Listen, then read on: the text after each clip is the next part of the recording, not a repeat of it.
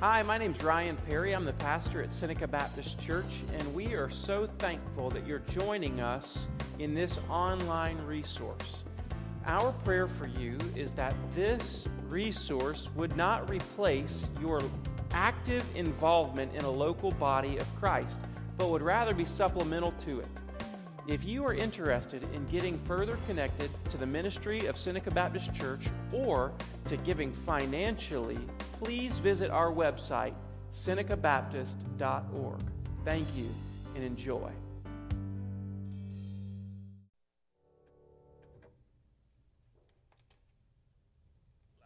That's just fun right there. I, hope, I hope that you know that is your story, that, that your name is written down in glory and you know the author of that story. I pray that's, that's your confession too today. So grateful for the choir. If you hadn't heard that song, such a great song. Uh, a lot of fun. A lot of fun. So we're beginning the book of Exodus today. Beginning the book of Exodus. And so let me give you kind of an overview, an overview of what uh, you're going to see in the book of Exodus. And uh, essentially, in the overview of the book of Exodus, I'm going to answer three questions for us. The three questions are Who am I? Who am I? Um, in this story, the book of Exodus, who am I? Secondly, uh, who is God? How does he fit in? And third, who are we? Who are we? And so you're going to see a lot of uh, a lot of holdover in the book of Exodus because we're going to use the book of Exodus. I think the book of Exodus lends itself to uh, teaching us a lot about the church, that we are God's people, that God is preparing His people, that He's got a great plan for us, that He's bringing us into the promised land. And as we are on our way, God is revealing Himself to us. And so He wants to use us in great ways. He wants to do amazing things in our lives. So, who am I? Who is God? And who are we together? And that's what we're going to dive into over the next handful of weeks. My goal for us on Sunday mornings is for us to understand to a, to a greater degree who God's created us to be. And in understanding who God's created us to be, that each one of us would begin to live in that God given identity. Now, uh, confession. I, have spent a number of years telling you in our church that it's not about you. And, and ultimately, it's not about us. I've spent uh, a long time telling us that we're not all that special, and in fact, we're kind of sinful. Then that God saved you despite you.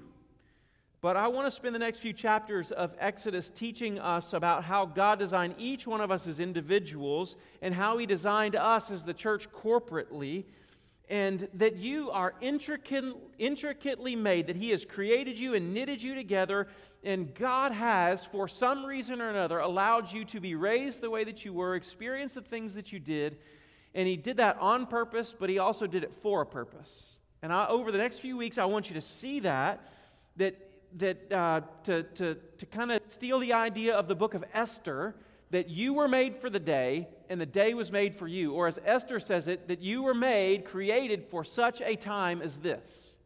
And so I want in the book of Exodus, I want you to look around in the world and see what's going on.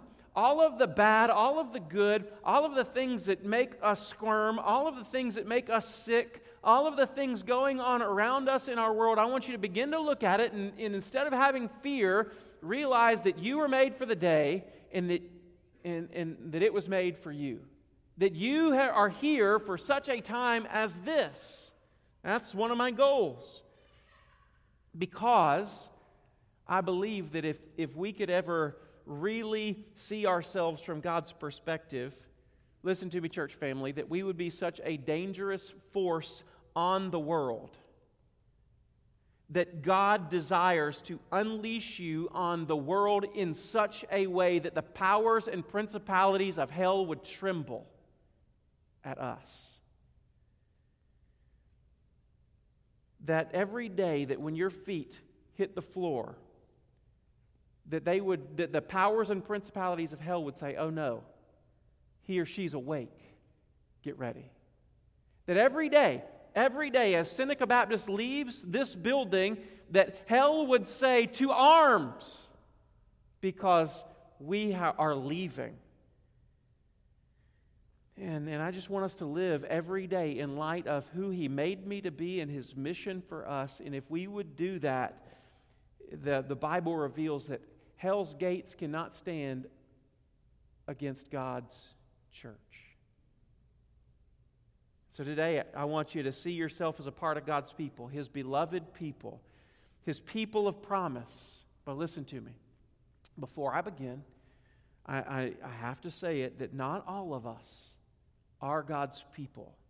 It is possible to be a part of an organization or to have community with God's people while not yet be one of God's children. And so it's easy to go through life being identified with the church, being identified with a way of living, an upbringing, and yet not be a child of God.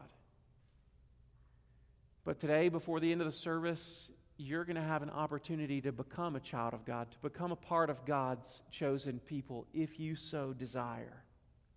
Okay, so here four things I want you to see out of this text today. Four things I want you to see about being God's people. So we're starting with kind of a generic, we are God's people. I am a part of God's people. Very generic, and we're going to dive in deeper and deeper, get more specific each week as we go to who am I. So number first day, we are God's people. Well, the first thing I want you to see that we are God's people by God's plan.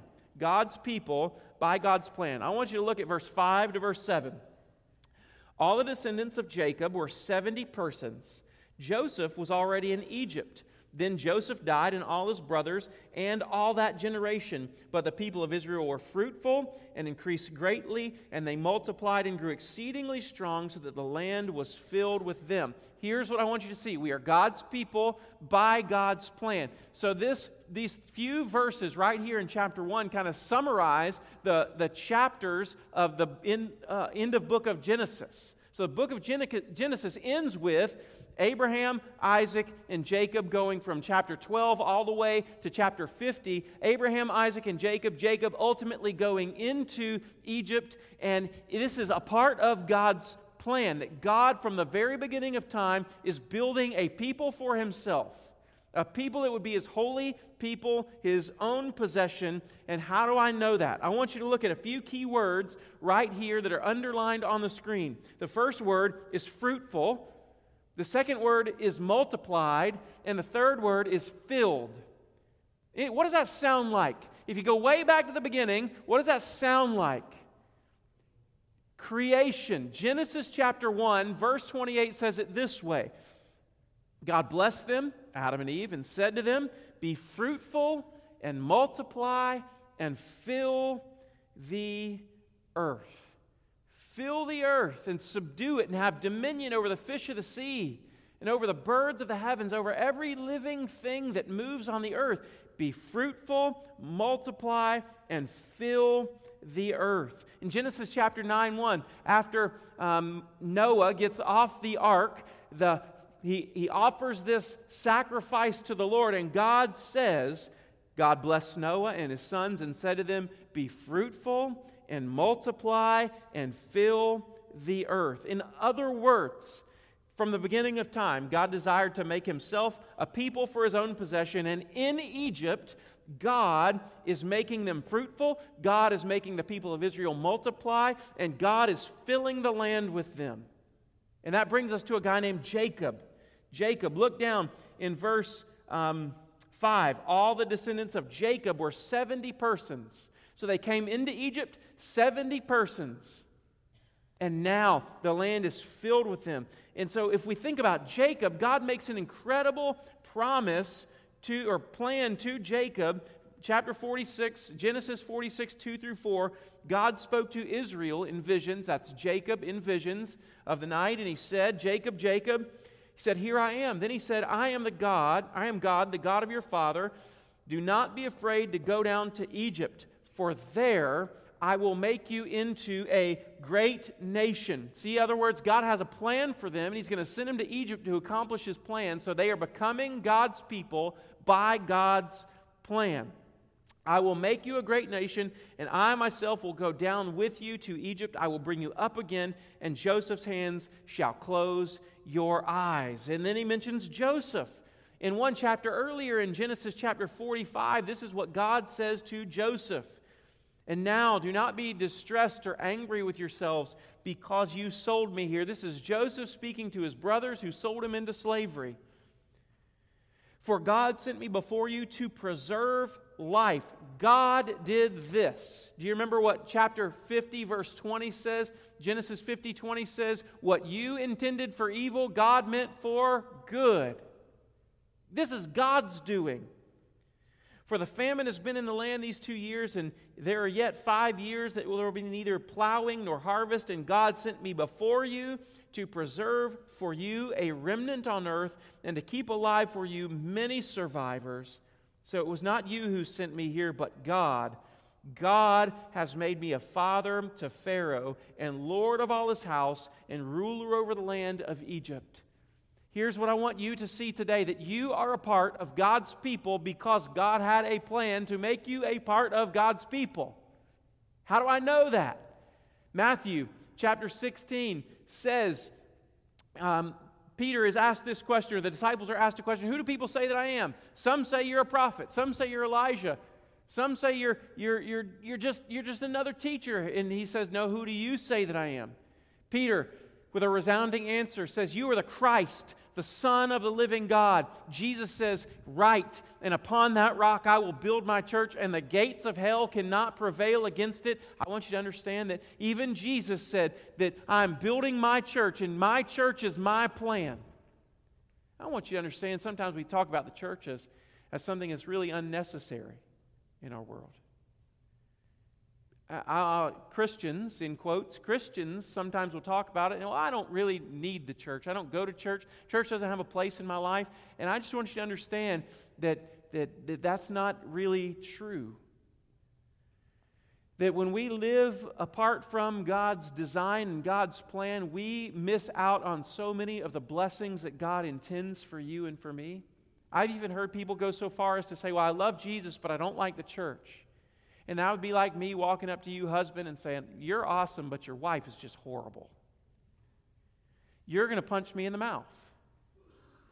And that's what we say when we say to Jesus, Well, I love you, but I don't like your church. You're talking about my bride. I bought her with my blood. She is my plan from the beginning of time. I did that and I've made people a part of the church by my blood. Don't talk about blood bought people like that. And so I want you to understand today, first, that we are God's people. I am a part of God's people because it's a part of God's plan. Second, that we are God's people by God's promise.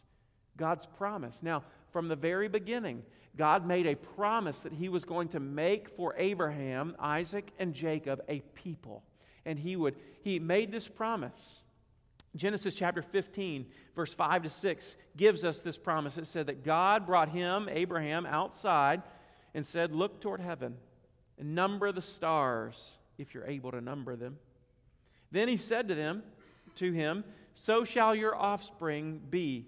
And abram believed the lord and he counted it to him as righteousness. And then later on in chapter 15 verse 13 through 14 says the lord said to abram know for certain that your offspring will be sojourners in a land that is not theirs, and will be servants there, and they will be afflicted for 400 years.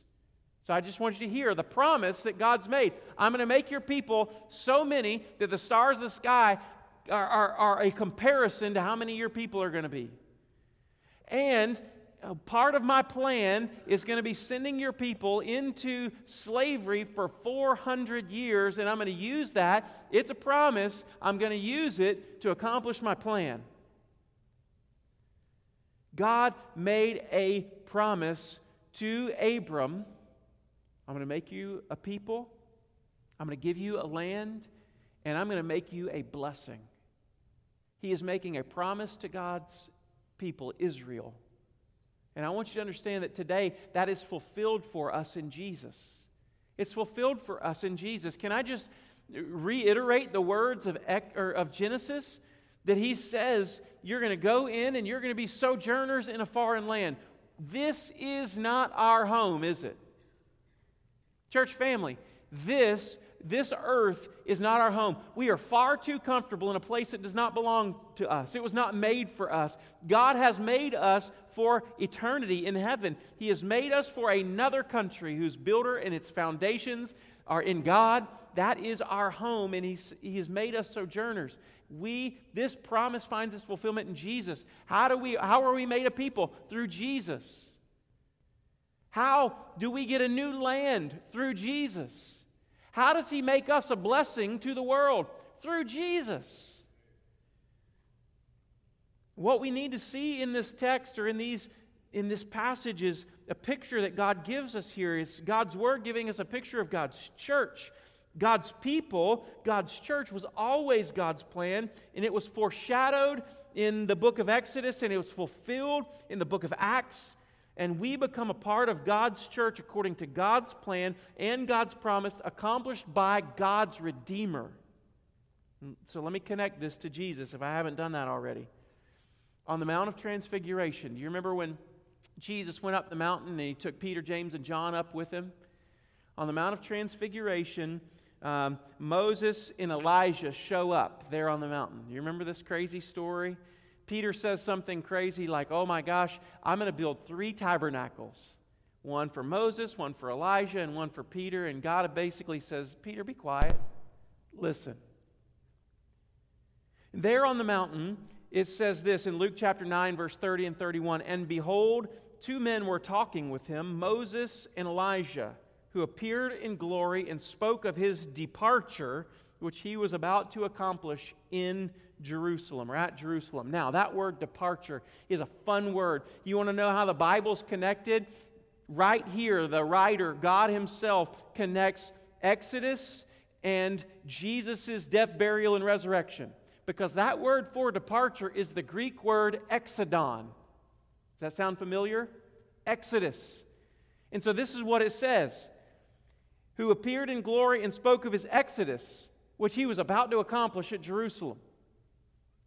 In other words, Jesus, who is uh, a, greater Moses, was accomplishing a greater exodus out of slavery into freedom, drawn out of Egypt and into the family or people of God, from sin and into the family and people of God. In Exodus, there was a Passover lamb. And Jesus, just after the Mount of Transfiguration, goes and becomes the Passover lamb slain for the sin of the world. Jesus died to set us free and to make us a part of God's people, God's church. He accomplished for us ultimately what Moses only showed a picture of. I'm going to make you a great number. I'm going to be a blessing to you. I'm going to bless the world through you. I'm going to give you a land, and you're going to be my possession, my treasured people. How does that happen? Through Christ. Through Christ. Moses showed us a picture, and Jesus brought it to fulfillment. Moses showed us a shadow of what was truly the substance. Why did God do this? Because, listen to me, church family, God is a covenant making, covenant keeping God. He chose to set his love on us. Why? Because God loves you, period. If you ever thought to yourself that, you know why God loves me? It's because I do this. It's because I am this. I just want you to understand if you think God loves you because of you, you have missed the mark. You have missed the boat. God didn't look down on, from heaven and say, wow, I love him because he is so great. I'm so thankful that Ryan's on my team. I don't know what I'd do without him. God's never said such. He loves you because He loves you. He saved you because He saved you, because He chose to die on the cross for you.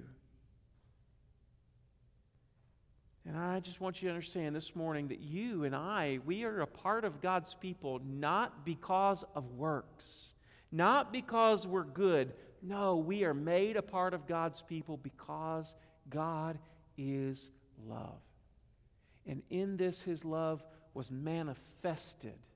That God sent his own son, born of a man, born, un, or born of a woman, born under the law, to redeem those under the law and to make us his children. So, here's what I want you to see. Third thing I want you to see today God's people face fierce persecution. God's people face fierce persecution. Let's look. Verse 10. Come. All right, the people are too many, Pharaoh says. Come, let us deal shrewdly with them, lest they multiply, and if war breaks out, they join our enemies and fight against us and escape from the land. Therefore, they set taskmasters over them to afflict them with heavy burdens. They built for Pharaoh store cities, Pithom and Ramses. But the more they were oppressed, the more they multiplied, and the more they spread abroad. And the Egyptians were in dread of the people of Israel. Can I just tell you, you might not believe this about you, and, and we might not believe this about God's church here, but when Satan looks at you or looks at us, he is in dread of the potential that God gave you as a new creation in Christ Jesus. He knows who you are. He sees Jesus in you, He sees His Holy Spirit in you, and He is in dread of you. He is in dread of us. I want you to understand anything that God ever does, whatever God puts His hand to, will always face opposition. Whatever work God begins in your life will always face opposition. Let's keep reading. Verse 13. So they ruthlessly made the people of Israel work as slaves, and they made their lives bitter with hard service in mortar and brick and all kinds of work in the field. In all their work, they ruthlessly made them work as slaves. Then the king of Egypt said to the mid, Hebrew midwives, one of whom was Shiphrah and the other Puah. When you serve as midwife to the Hebrew women, see, uh, see them on the stool. If it's a son, you shall kill him, but if it's a daughter, she shall live. Whatever God begins to do will face opposition. God begins to build a people, and there's opposition that arises. There's opposition that arises. God is fulfilling his plan and his promise to Uh, Abraham, Isaac, and Jacob. He is fulfilling his promise given at creation, given to Noah. He's fulfilling his plan that is from the very beginning to make a people for his possession. And when God starts doing what only God can do in a way that only God can do it, opposition arises, and Pharaoh says, Whoa, these people are too many. They're too great for us, and I'm in dread of them. And so we've got to do something to squash them. And if we do something to squash them, then we'll be stronger than them. And so he says to the midwives when you see a woman on the birth stool and she's giving birth to a boy, you kill that child. Abortion's not a new thing. We see it right here in this text. And it goes against the very plan that God has. There's opposition that comes when God begins to do something. And I want to remind you, Ephesians chapter 6, verse 11 and uh, 12 say it this way Put on the whole armor of God, that you may be able to stand against the schemes of the devil. For we do not wrestle against flesh and blood, but against rulers and against authorities, against the cosmic powers over the present darkness, against the spiritual forces of evil in the heavenly places. That Bible re- uh, verse reveals something to us that there are cosmic spiritual forces out there to destroy what God is building. Why? Well, I think Exodus tells us, lest they multiply and they join in the fight against us. Verse 12 says the Egyptians were in dread. That's why they're fighting so hard. Paul tells young Timothy in 2 Timothy chapter 3 verse 12 that indeed all who desire to live godly lives in Christ Jesus will be persecuted. You want God to do something in your life to produce godliness? You want him to sanctify you? Guess what? Be ready for opposition. You want him to use you? You want to go on the mission field? You want to do something great for the Lord with the Lord? You want to be a part of God's plan of redemption to the lost? Be ready. Opposition's coming. So here's my question What does it say? What does it mean if you have little or no opposition in your life? What if it means, what, what does it mean about you? What, is, what does this truth say about you if in your life there, it's all smooth sailing and Satan is never opposing you?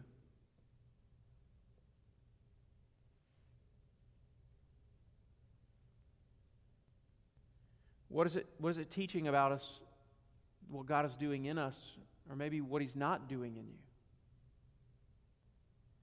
If Satan is not coming after you, it, it only reveals one thing Satan might already have you.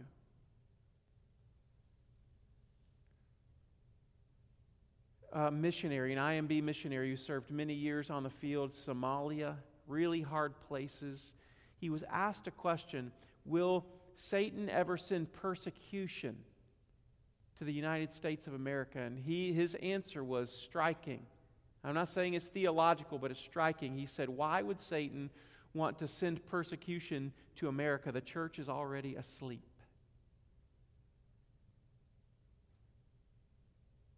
And why wake up what is already asleep?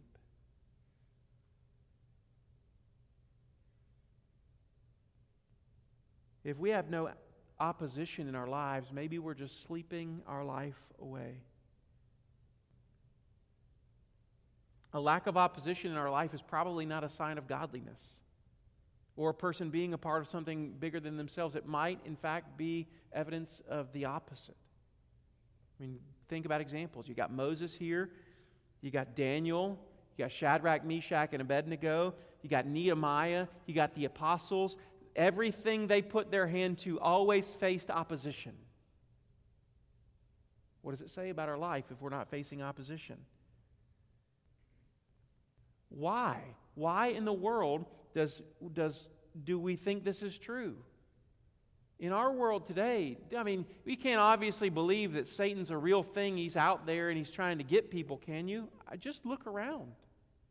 Look at how hard Satan's fighting against the church right now. Not just our church, not, not our church, but church in general. Whether we think of how Satan has tempted the church to abandon sound doctrine, how many churches are just giving up on what is true, what is scriptural, what is biblical? How many church leaders are falling into sin and losing their places of ministry and influence in these days? If he can get a few prominent pulpits to fall, what could he do in the pews? Think about how churches sometimes fight and grumble over temporary issues and are distracted from eternal matters. We're going to fight about this. And Satan goes, Yeah, yeah, you go fight about that. Because if you fight about that, you won't do what God's called you to do. Satan will distract God's people with money and politics, and, and he will hit you wherever it hurts. Do you remember when, when there was the demoniac, the, the, the, the one who was hanging out in the tombs and he cut himself and he was, nobody could bind him with chains. There was no chain strong enough to bind him. And Jesus gets out of the boat and this man comes bowing down before Jesus and he says, Why do you torture me, Son of the Most High God? I adjure you to leave me. Jesus says, What's your name? We're, I'm Legion, for we are many. And the man experiences the love and grace and power of Jesus there on that mountainside, and the demons go into what? A herd of pigs. And so all of the herdsmen are amazed. And then they go and get their townfolk, and the townfolk come back and they ask Jesus to do what? Stay, tell us more about this. We want more of your power and your grace and your love.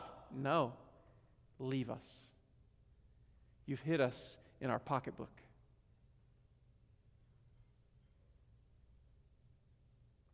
So, how do you know? How do you know that, that Satan is opposing you?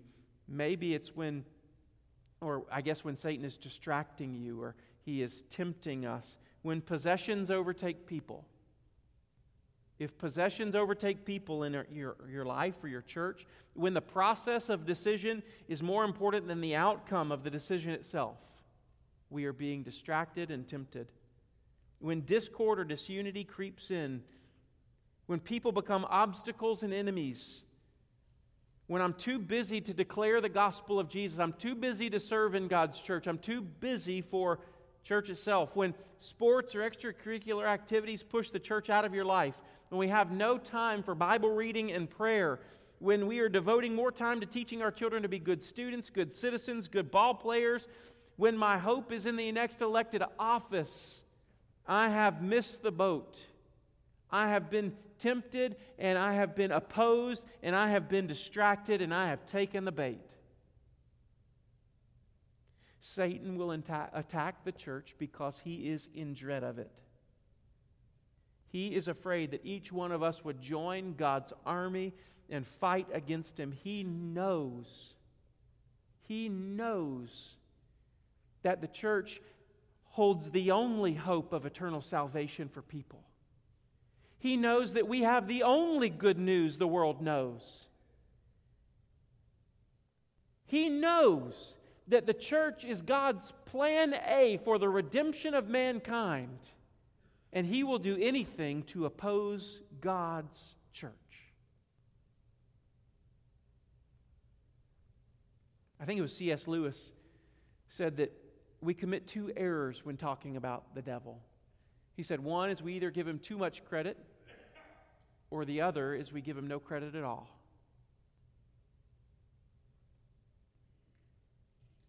See, Satan is ruthless.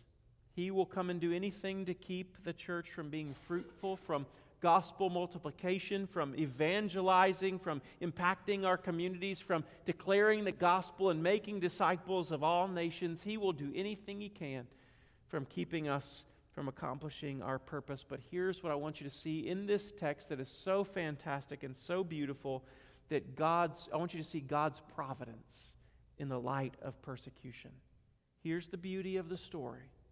Here's the good news Satan cannot stop what God is doing. Satan cannot stop what God is doing. Verse 12, listen to what it says in verse 12. But the more they were oppressed, the more they did what? The more they were oppressed, the more they multiplied, and the more they spread abroad. And then in verse 20 says, So God dealt well with the midwives and midwives, and the people multiplied and grew very strong. If we trust the Lord, if we will obey as a church, God has a way to redeem what Satan intends for evil, and God has a way to weaponize what Satan intends for evil and to use it against him so that God gets the glory through Satan's evil schemes. Isn't that good news? Is, is Satan opposing you? Fine. Let him oppose you. Trust the Lord. Obey him. And, God will find a way to turn Satan's schemes on himself and weaponize it against him. And God will be glorified. And the church will be uh, growing if we trust the Lord in the middle of that persecution, in the middle of that opposition. I'm going to talk about this in the days and weeks ahead. Some of you have experienced things in your life that are horrendous, are horrible, are terrible. Satan intended great evil in certain things in your life. I think there's a statistic, something like this, that one of every four women inside God's church have experienced abuse of some kind.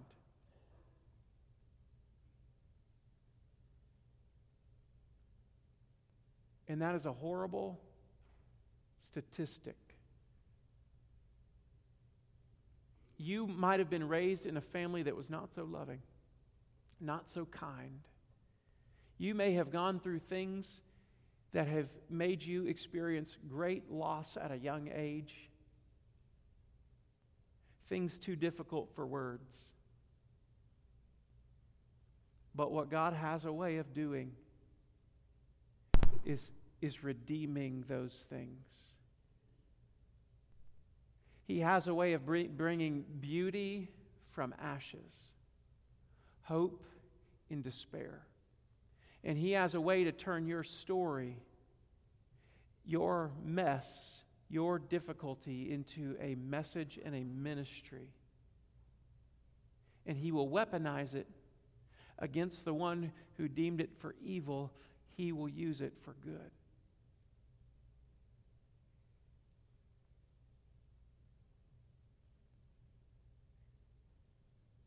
Satan can't stop God's plans. He is just not that powerful.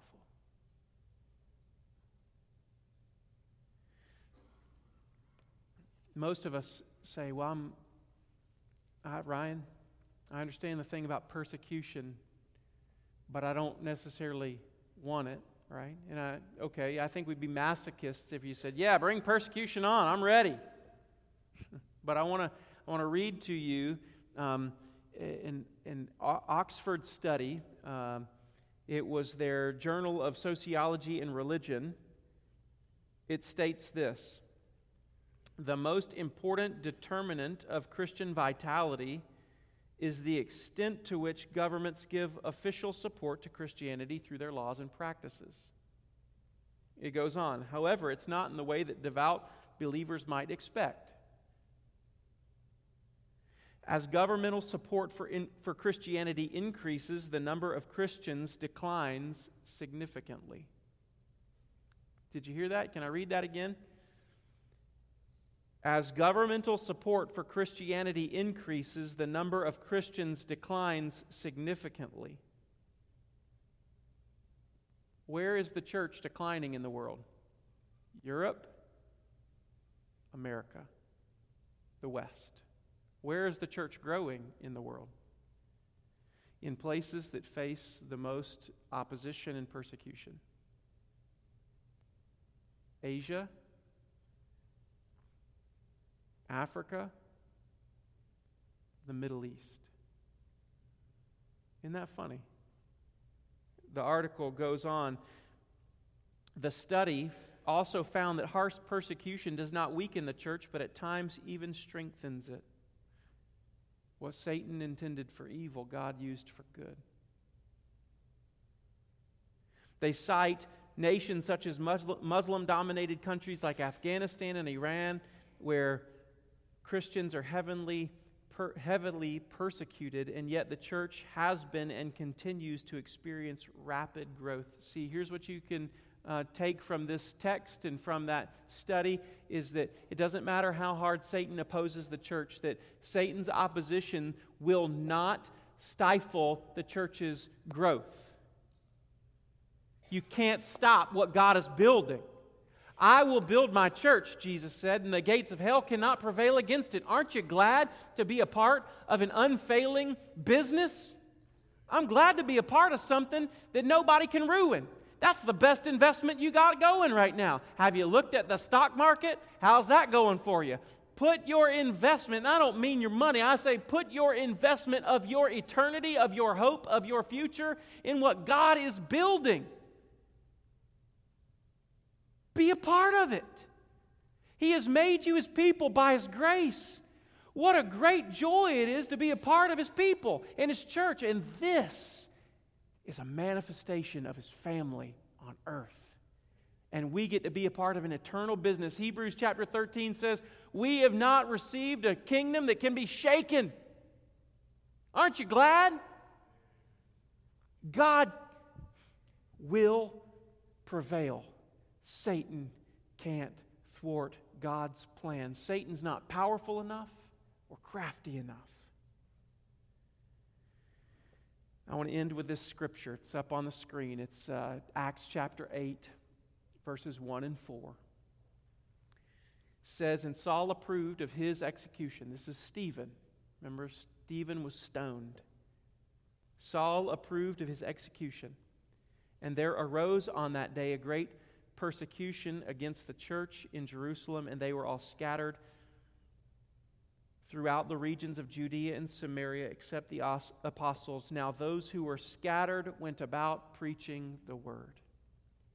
You know what persecution did in the early church? It made the word scatter, like seeds being sown in fertile soil. let me bring this back. Let me wrap this up. God is, in the book of Exodus, from the very beginning of Genesis all the way to Revelation, is making a people for himself. How does he do it? By the blood of Jesus and Jesus alone. We become a part of God's people by coming through the gate, the door, whose name is Jesus. He is the good shepherd, He is guarding it. And let me tell you, Satan can't unsave what God saved. He's not that powerful. Satan can't undo what God has done. Satan cannot thwart anything that is eternal. He can only destroy what's not. But he can distract. And I want to encourage you this morning. You, showed up at Seneca Baptist Church, maybe out of obligation, maybe out of duty, maybe, maybe out of joy, maybe because you're ready to see God do something. And I just want to say that we get to be a part of a church with God's Word at the center, with the gospel at the center, and there is nothing that God can't do here. Are you with me? Don't you want to be a part of it? I sure do. We're about to celebrate the Lord's Supper. Seems like an odd time to celebrate the Lord's Supper. It's a perfect time. Because when we celebrate the Lord's Supper, what are we participating in? The body, the broken body and shed blood of Christ, which makes us the people of God. We're saved out of something and into something. We're saved from sin, from slavery, into salvation, into eternal life, into abundant life, into God's family and God's people. We're saved out of the kingdom of darkness in, into the kingdom of His beloved Son. How does that happen? By trusting in the broken body and shed blood of Jesus the Son. There are some of you, you know, you, you might know now that you've been a part of a people, but you've never been a part of God's people. You've been identified with an organization, but you've never been a part of God's family. Today, you have the opportunity to come in.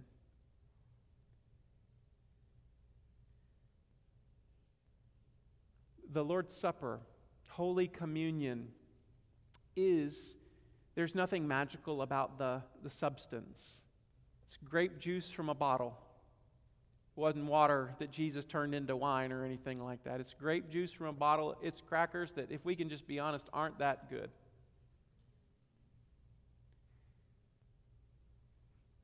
But it's very significant. It's significant because in it, I'm saying that I have trusted in Jesus. It's, it's, it's so important for the life of each of us as individuals and for the life of the body that I'm saying that I have trusted in Jesus, that He is my only hope, that He has made us a people. This is why I don't believe that you take communion um, at your homes, or we don't send people out and give communion at homes because it's meant to be with the body. We have been made a part of the body. How? By God's broken body and shed blood. And it's also symbolic that the same one who saved me is coming back one day. And we take it, remembering that what he started, he will one day fulfill. And so, if you're not a believer today, if you've never trusted in Jesus for salvation, this is not for you. Please watch, please pray, please ask God to give you faith and repentance. Please, if you want to turn from your sins today and trust Jesus, do so. But this is for believers. If, you, if you're next to a child and that child is not a Christian yet, remember that this is not for them. It's going to have a good conversation for you, moms and dads, later on to help them come into the faith.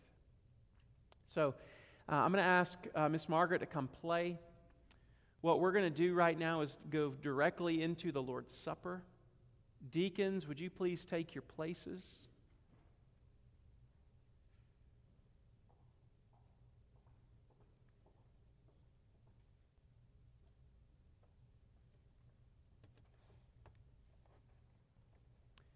And, church family, as the deacons are taking their places,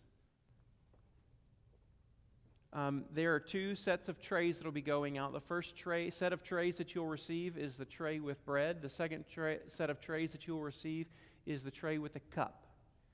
And if you'll receive those and then be patient, uh, and we'll eat together, and I'll lead us in that time together. Father, would you bless this moment? And may it be a holy moment, a moment where we meet with you, a moment where we experience the deep, deep love of Jesus, vast, unmeasured, boundless, free. Would this be a moment, Lord, where we come into, some of us come into the family of God by trusting in Jesus, and others rejoice that we have been made a part of the people. Rejoice that I'm one of God's children and celebrate what God has done, what God is doing, and what He has promised to do. Lord, we love you. And if there's anybody in this room, give them faith, give them sight, give them trust, and grant them repentance this morning. Jesus' name.